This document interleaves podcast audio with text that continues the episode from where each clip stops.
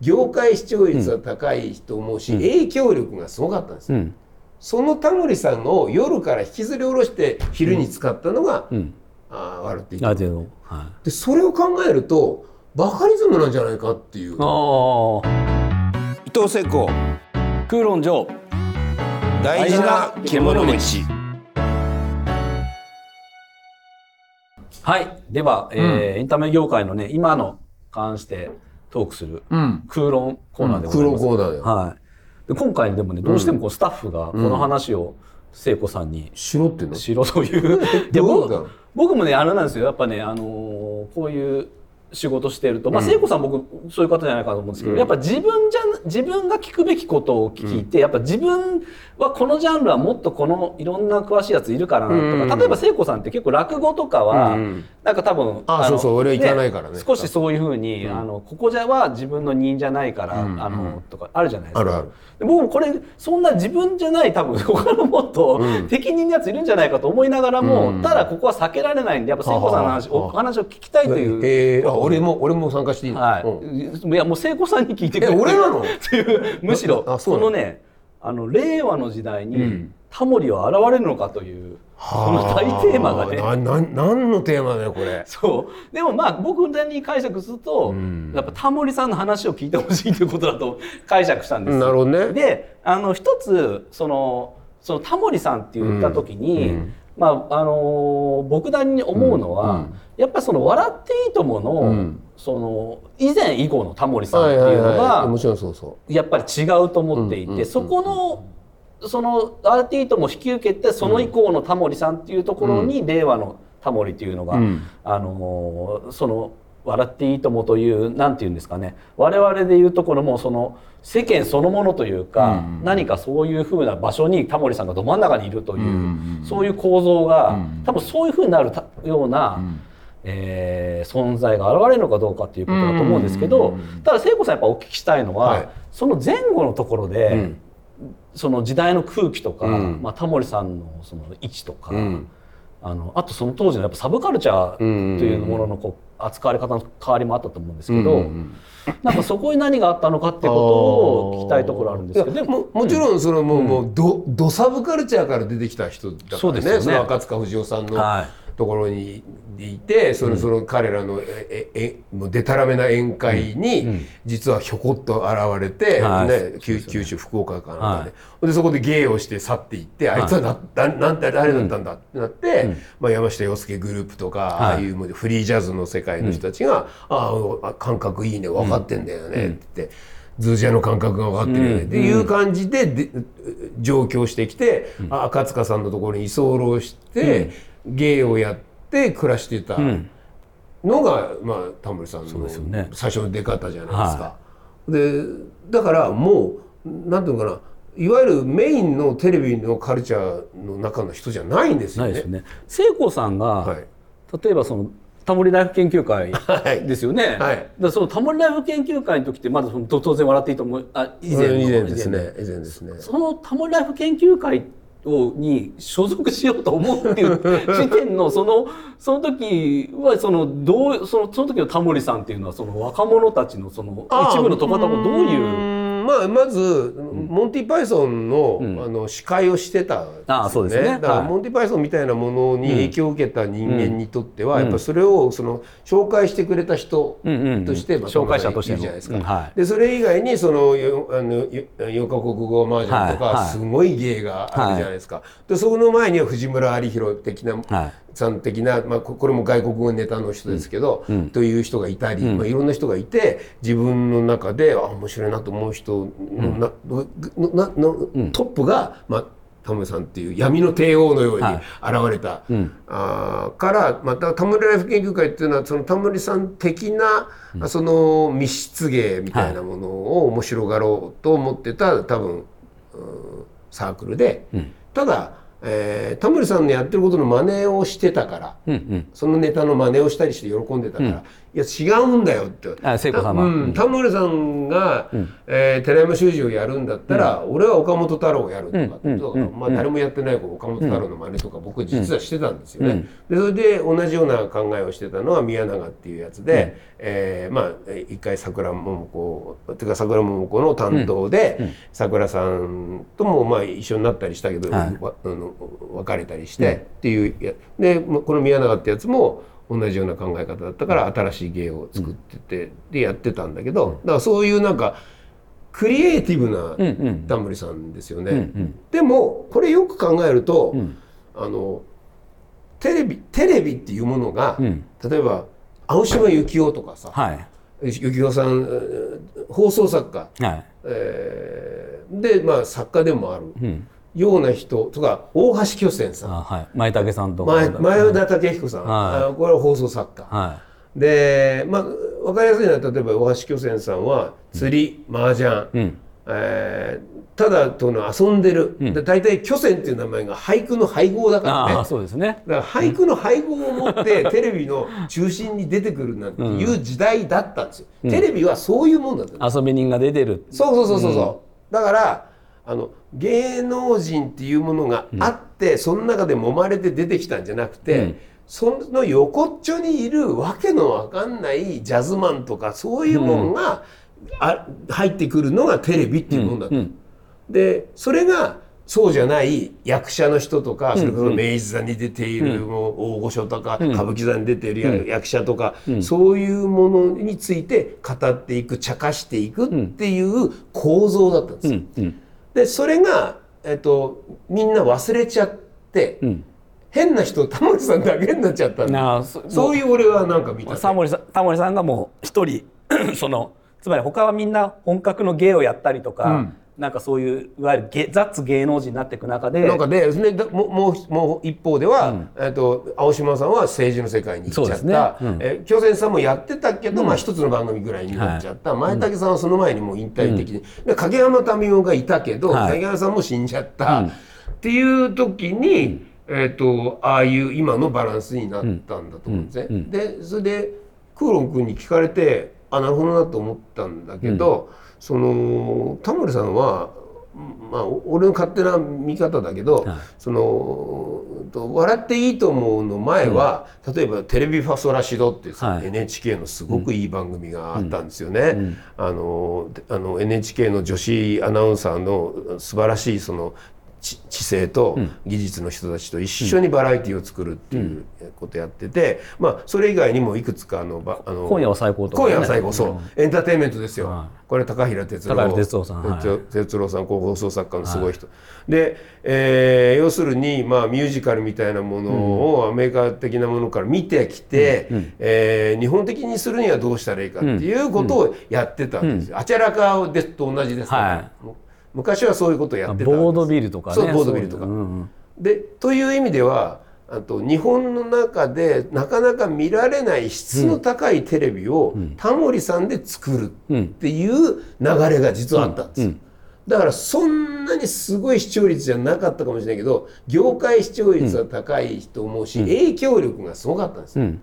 そのタモリさんを夜から引きずり下ろして昼に使ったのが、んあー笑っていいとある程度はい。でそれを考えるとバカリズムなんじゃないかっていう。ああいつのやってる質の高い面白い、テレビでは何をやったら面白いのかを常にスタッフと一緒に考えてって、うん。うん。まあ、田村さんはもうもうちょっと選んでたけど、まあ、割と、あの増野はいっぱいちょっと出てるけど、ん。でああのああいう状態のやつが、だって向田邦子賞だって撮ってんだよ。そうですね。脚本でね。うん。は俺俺があれ前言ったっけ？おあれ？じ事務所が分かってなかったから俺がついてった話したっけ？あそれ何でしたっけ？それは。あと向田邦子賞をと取った、取ってでそれ受賞の会があるわけよ。ね、はいはいはい。どう振る舞ったらいいか。分かんないじゃん。だって作家が出てきて、応援説的な作家が出てきて、はいはい。それであの出版社の人がなんか、はい。わ周りにそういうこうなんていうかせそういうふうなものをこう文化人表彰される世界に行ったことないわけ行ったことないわけ。で ししかもあのそうですよねか彼の事務所の魔石も何にも知らまあ、魔ないわけ。石もそんなさやついないですからね。なんかあのばあのパーティーに呼ばれてるんですけど、まあどうしたらいいですかマスのまあ言はみたいな。ってみたらだから芥川賞とか岸田賞とかそういうものと同じですからね。そうそうそうそうそういうものに出席したことがまだからしょうがないから俺が背広を着て出てったんだから。それであいつより前に俺が出てって確か俺が挨拶したんだから。ああ確かにね。挨拶してそういうわけでこうこの才能のある増野君でありますみたいな感じでどうぞみたいな感じで増野がなんかさ、いるって、でもあのーまあそういうでもその文化性はまた増野は持ってるわけじゃないですか。はで問題はなんでじゃあタモリさんっていう巨人がそそのそういう世界から昼になって大きくなったかっていうと、毎日やったからですよ。い。ああそうですでね。毎日、えーっとまあその前は「スター千円屋一夜」っていう番組があって、毎日毎日いろんな人たちが出てきて、そこにはもう、まあ要するに『徹子の部屋』ですよね、うん。文化人も出るし、芸能人も出るんですよやっぱり、でいろんな人が出るんですよ、ざまあある意味雑多な人たちがと、全員会っていくわけですよ、うん。うん。だから石坂浩二っていう人の力が強くなっていくわけですよ、うんうん。で「徹子の部屋」だってそうじゃないですか。日本のこうそういうありとあらゆる人たちにこうそうそうそうそうそう会うそうそうそう。若手の芸人みたいなのもいるかと思うととんでもない洋画家みたいな人たち、誰これって思う人と、もしそういう番組が増野に与えられて毎日コツコツやってたらそうかそうすかぐなっちゃう。そうかです。すべてのいろんなジャンルの、うん。あまねくジャンルのそのいろんなタレント大御所から若手まで会っていったら、うん。ような何かそういう番組、になっちゃう。でも実はこの芸能的な大御所抜きにしてそれをやってるやつがいて、はい。それが歌丸だよ。あアトロクっていうあのラジオ番組であ 確かに。漫画家が出てくる書評家が出てくる、ミュージシャン出てくる、あらゆる文化の人たちが毎日あれだけのあの文化の話を歌丸にしてんのよ。まあ平日もそうですね。そうでしょ、はい、あいつが持ってる今のネットワークと知識って誰もかなわないと思う。確かに。ああれを毎日やってることはお前すごいことなんだぞって前にうん。俺ん家に来た時言ったことあるけど、はいはいはい。でもあその視点なかなかあれですね、確かにそういろんな積んでんのよ実は日本のカルチャーのね、であのカルチャーが女性漫画一家が番。パパーンって跳ねてすごい人たちになってる人たちもいっぱいいるそうわけよ。ですね。だからまだ普通に何かについて語るっていう立場で出てた人がクリエイターとしてこう、売れたすごく当たるとかってこともありますしね。なってんの。だからあの二人は実はだいぶそれをやタモリさん的なものをやってるし令和のタモリ。そうなのよ。ももともとのそのカルチャー的なところにいるから。しかもまあ言ってみたらその非常にアンダーグラウンドな場所からそね、もうその一応 TBS ラジオのこう帯ってまあまあメジャーなね。歌丸なんて黒眼鏡かけてるんだよ。佐々木史郎みたいなねね。あしかも、うん。そうですね。確かに。いやそう思ってるけどまああの人も研究者的なねもちろんそうそうそう。だからあいつは筋もともとそっちを持ってるからうん。タモさんみたいなある種のいい加減さみたいなものを持ってないから、もう僕はあそこにいればいいと思ってますよ。もちろん、うん。実はテレビ出てきたあの真ん中をやるべきではないと思ってる、うん。だけどももっとポうーんとうんま増野もそれは選ばないだろうな、うんうんそれよりも自分が思いついたことをやりたい。だからいろんなものをある諦めるっていうこともありますもんね。だからそれをそうそうそうそう引き受けることによってできなくなったこともね。でタモリさんあると思うしあのち地方のロケとか行けなくなった。本当にあのすごく子供みたいな質問するんですけど、その例えば聖子さんがオール、タモさんの「オールナイト」とかにそのこう AD ではいはい。出てもらったりとかして、はい。そのとそれとこそタモリクラブで聖子さんの特集が、ねはいはいタモリさんがずっと聖子さんの芸を見る時とか。あのそのタモリさんとどどんなかご関係というかどんなそんなそんな関係とかっていうようなもう踏み込み方はないですよ。そういうあんまじゃあ普段日常会話とかする感じでもないんそういう感じじゃないです。そういう感じじゃない人だしない人だってのはね。ない人だしだから俺好きだっていう、うん遠くからこう見てそうですよね。いいなーってこのクールさいいなーと思ってるから、そういう感じですよ。なるほどな、うん。そそうなんですね。そうですそうです。だからそういう意味ではだから逆にそのぐらい後ろに下がって、ああーその歌丸がこうなればこうなんだよなとか増野がこうなればこうなんだよなって言言えるのは、そういう近くのじゃないからでしょ、ん。どういう機能をするかっていうことで見てるからでしょ僕が。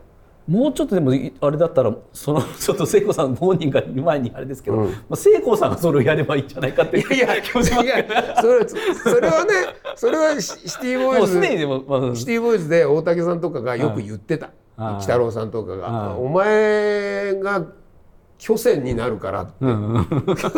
お前巨泉にすごい同じ立場だからな」はい。つって生意気でこと言って、、はい。ろんな違う文化があって、うん。お笑いのとこにもいて、うん。それでお前が巨泉の次になるからなって、うん。俺は嫌だって、うんそそういうふうになりたい感じじゃないんですっていうふうに言ってこんな、あのーなんつうかな、あのーギリギリのところにいてさ、うんあの大きな渦の中には入らないっていうまんまこの年まで来てしま,、しまったですね。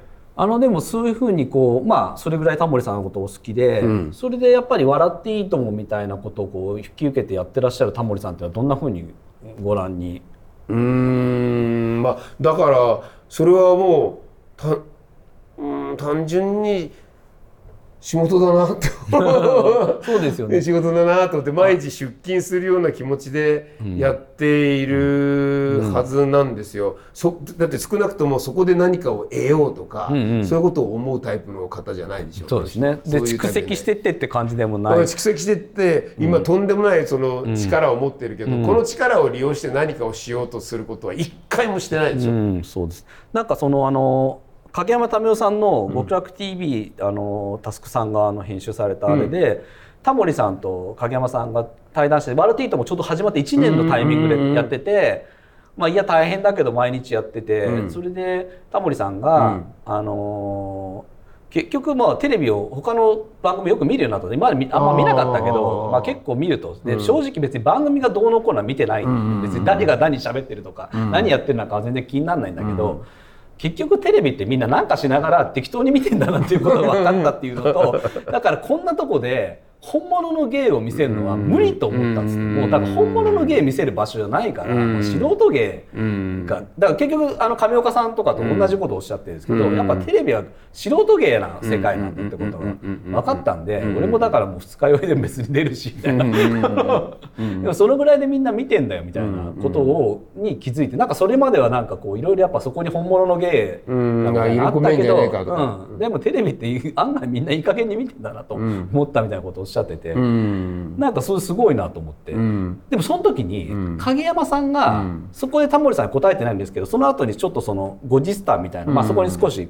コメント入れてて、うん。そういうふうにタモリは言ってたけど、うん。でもテレビには、うん。あの要するにテレビの客っていうのはこう真剣に見ないんだけど、でも実はテレビの客と一瞬だけこうグッとこう距離を縮められる一つのなんていうか道ひといい一つだけのパイプがあってそれは同時代性なんだっつって。うん。それはなんかそのたけしさんが夏休み明けたら一人ぐらい死んでるやつがいっぱいいるよなんつってみんなプズって笑うみたいな、うん。やっぱ同じ時代を生きてて、うん。同じ世代のなんかその、そこでしかこう分かり合えない感覚みたいなのが、テレビでその演者と、見てる人がなった時瞬間だけはすごくその。あのリアルに感じてテレビってもうちょっと真剣にお客さん向き合うと、ん。だそれはタモリにはみんなその同時代性を感じているんだっていうことを、うん。なんかその影山さんがおっしあゃってて。あなるほどなるほど。ああなるほどなとそれはね僕もね、あの思ったことが昔あって「そのわ笑っていいとも!」の中でた、使ってるタモリさんのギャグっていうものがね、で別に狙ってるギャグじゃないギャグですよ。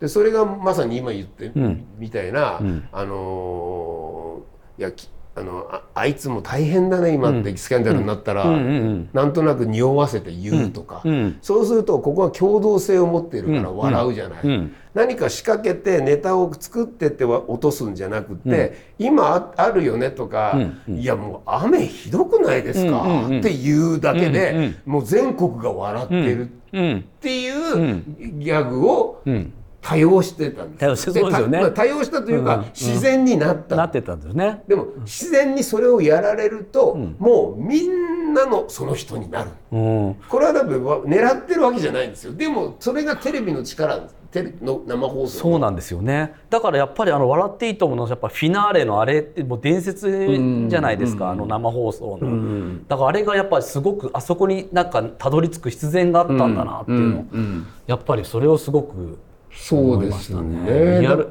からね。だそういうふうなリアルタイムでみんななんかこう「笑っていいとも」が常に12時からやってるっていうものがやっぱなんか失われたっていうことが大きいですよね。